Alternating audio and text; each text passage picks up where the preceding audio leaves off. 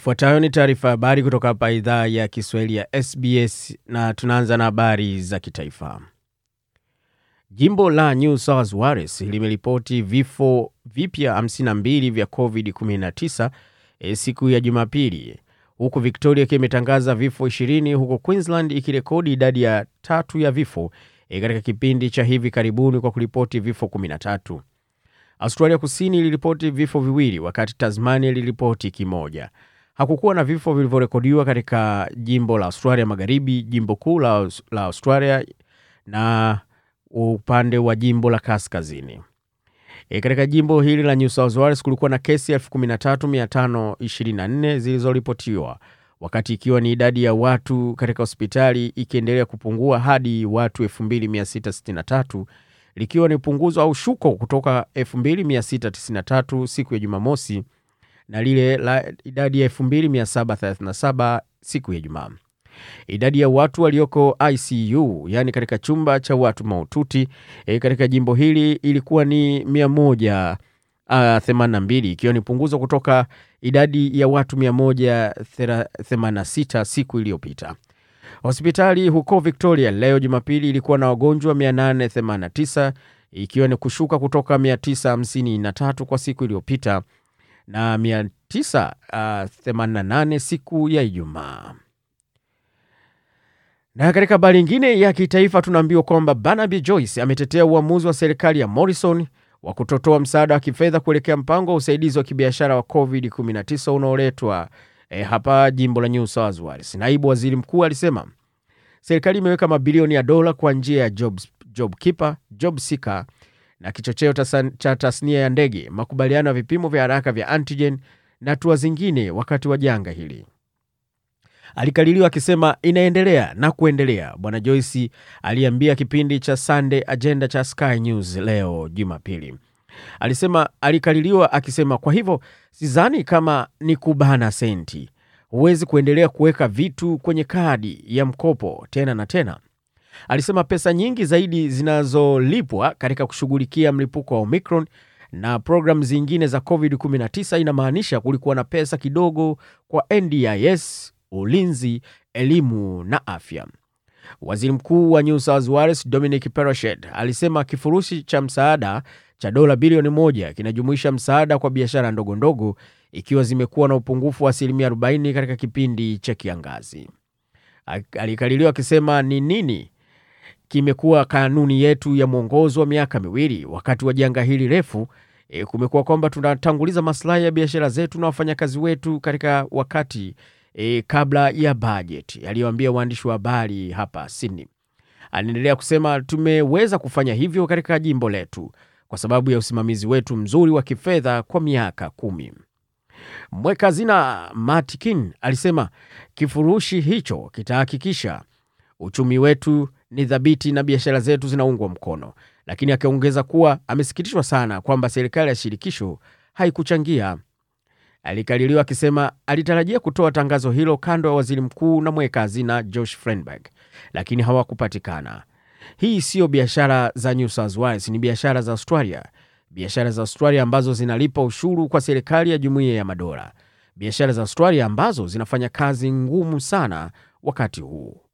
Kwa hivyo kile tunachotaka kuona badala ya serikali ya Jumuiya ya Madola kujiondoa, tunataka kuona serikali ya Jumuiya ya Madola ikiingilia kati e, kama serikali ya New South Wales ilivyofanya kusaidia biashara ndogo ndogo na kufanya hivyo kusaidia uchumi wetu wa kitaifa. Alikaliliwa hivyo.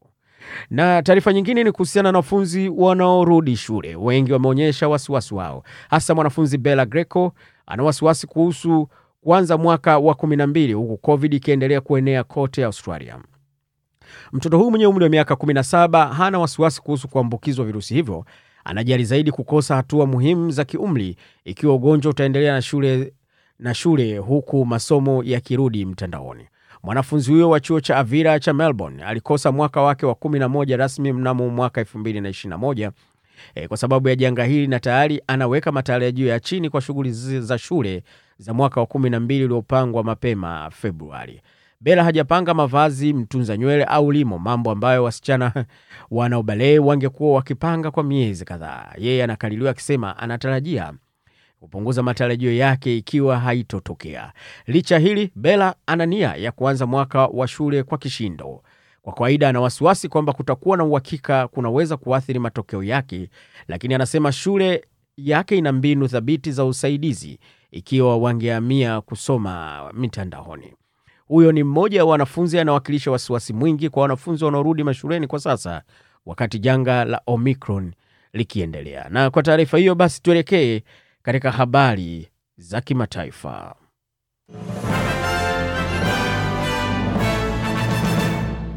Katika habari za kimataifa tunaambiwa kwamba kuna tahadhari ya ugaidi huko nchini Kenya imetolewa na balozi mbalimbali. Idara za usalama nchini Kenya zinafuatilia kwa karibu masuala ya usalama baada ya balozi za Ulaya kutoa tahadhari kuhusu uwezekano wa shambulizi la kigaidi e, katika mji mkubwa humo nchini humo. Balozi za Ufaransa, Ujerumani na Uholanzi zimewatahadharisha raia wake dhidi ya uwezekano wa shambulizi la kigaidi katika mji mkuu wa Nairobi. Kwenye tahadhari hiyo, mataifa hayo yamewashauri raia wao kuepuka maeneo ya starehe na kwenye mikusanyiko ya watu. Uingereza nayo imewaonya raia wake kuepuka safari zisizo za lazima na, kutokusafiri katika baadhi ya maeneo kama vile huko jimbo la Garissa na maeneo yote ya mpaka wa Kenya na Somalia. Maeneo mengine yaliyotajwa ni pamoja na Mandela, Tana River na Mpeketoni.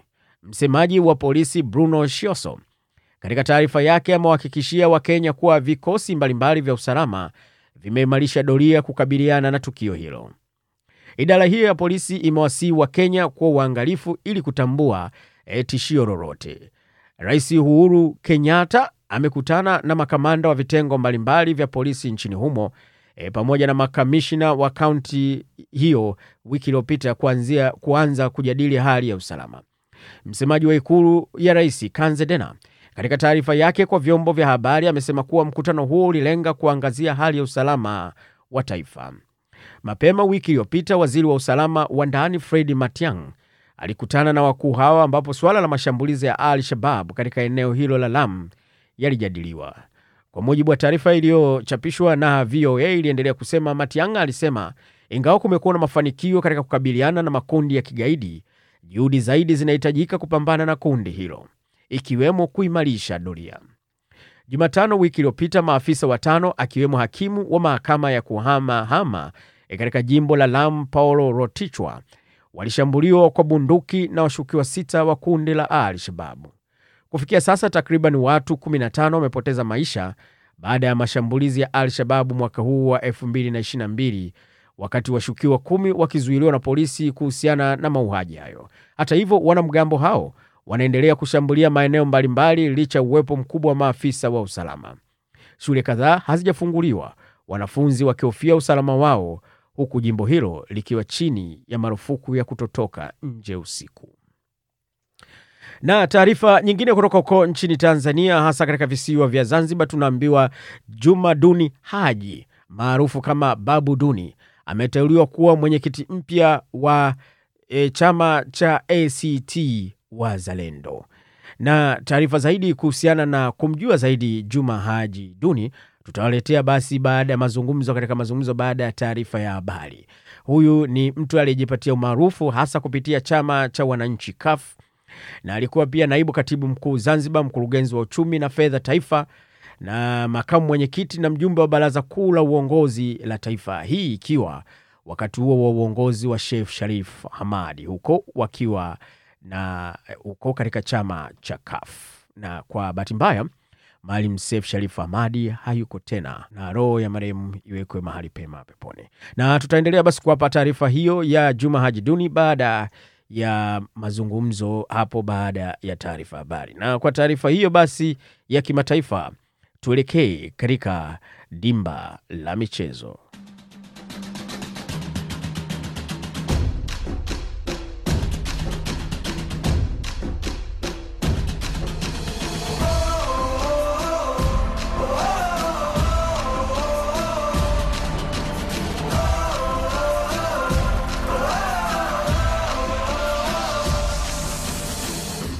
Katika dimba la michezo tunaanza na hapa Australia ambapo basi e, mcheza tenisi maarufu e, Ashleigh Barty atawazwa kuwa bingwa kwa upande wa wanawake katika michuano ya Australia Open au michuano ya wazi ya Australia baada ya kumpiga Marekani e, Colin kwa sita 6376. Daniel Collins alionekana kuhimili vishindo katika uh, hatua ya pili, lakini haikuwa kwake. Hatua ya kwanza ilikuwa dhaifu kwake eh, baada ya kuchapwa kwa sita na sita tatu.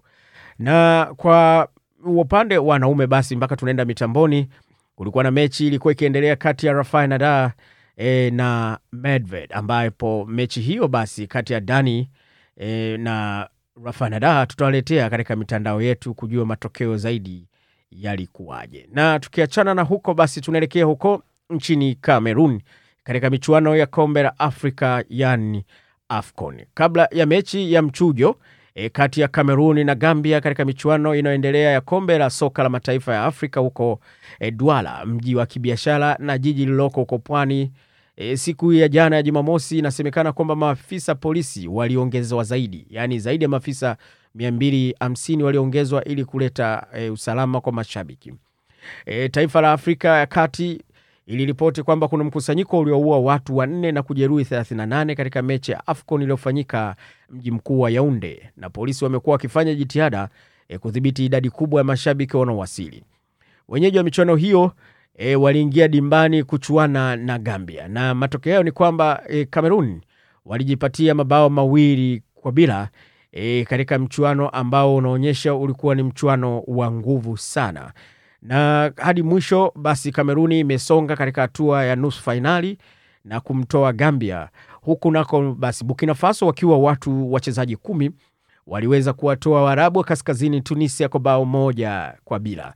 Mchuano huo ulikuwa ni wa kuvuta ni kuvute, hasa baada ya mchezaji e, wa Burkina Faso kutolewa kwa kadi nyekundu e, anayejulikana kama Dango kwatara katika dakika 82, hivyo kupelekea Burkina Faso kujaribu kuzuia mashambulizi ya Tunisia waliokuwa wakielekeza langoni. Ni mchuano uliokuwa mkali na wa kuvutia, lakini ni Dango huyo kwa Tara aliweza kuipatia e, Burkina Faso goli la kushinda.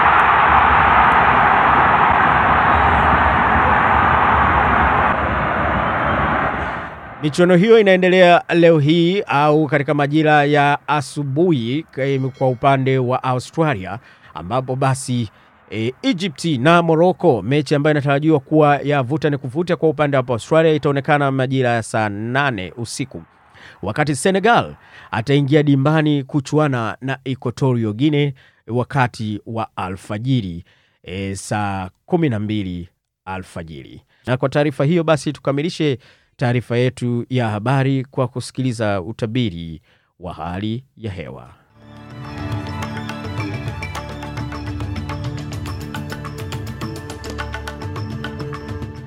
Hapa Sydney kulikuwa na nyuzi joto 28 na kule Melbourne pia nyuzi joto 28 ikiwa ni nyuzi joto za juu. Brisbane nyuzi joto 30, wakati kule e, Perth kulikuwa na jua kali na ndio sehemu Australia pekee ilikuwa na jua kali zaidi nyuzi joto 35, wakati Adelaide nyuzi joto 33 na ni sehemu ya pili kufuatia kwa joto kali nchini Australia kwa leo hii. Canberra nyuzi joto 26, wakati Hobart nyuzi joto 24. Darwin ambayo huwa inakuwa na jua kali lakini leo ilikuwa chini kwa nyuzi joto 35. Kwa taarifa hiyo basi tunakamilisha taarifa ya habari kutoka hapa idhaa ya Kiswahili ya SBS. Usiende mbali, kwani tumekuandalia makala kemkem na vile taarifa kutoka huko Afrika kuhusiana na yanayojiri huko Afrika Mashariki na Kati. Jina langu naitwa Frank Mtao. Usiende mbali.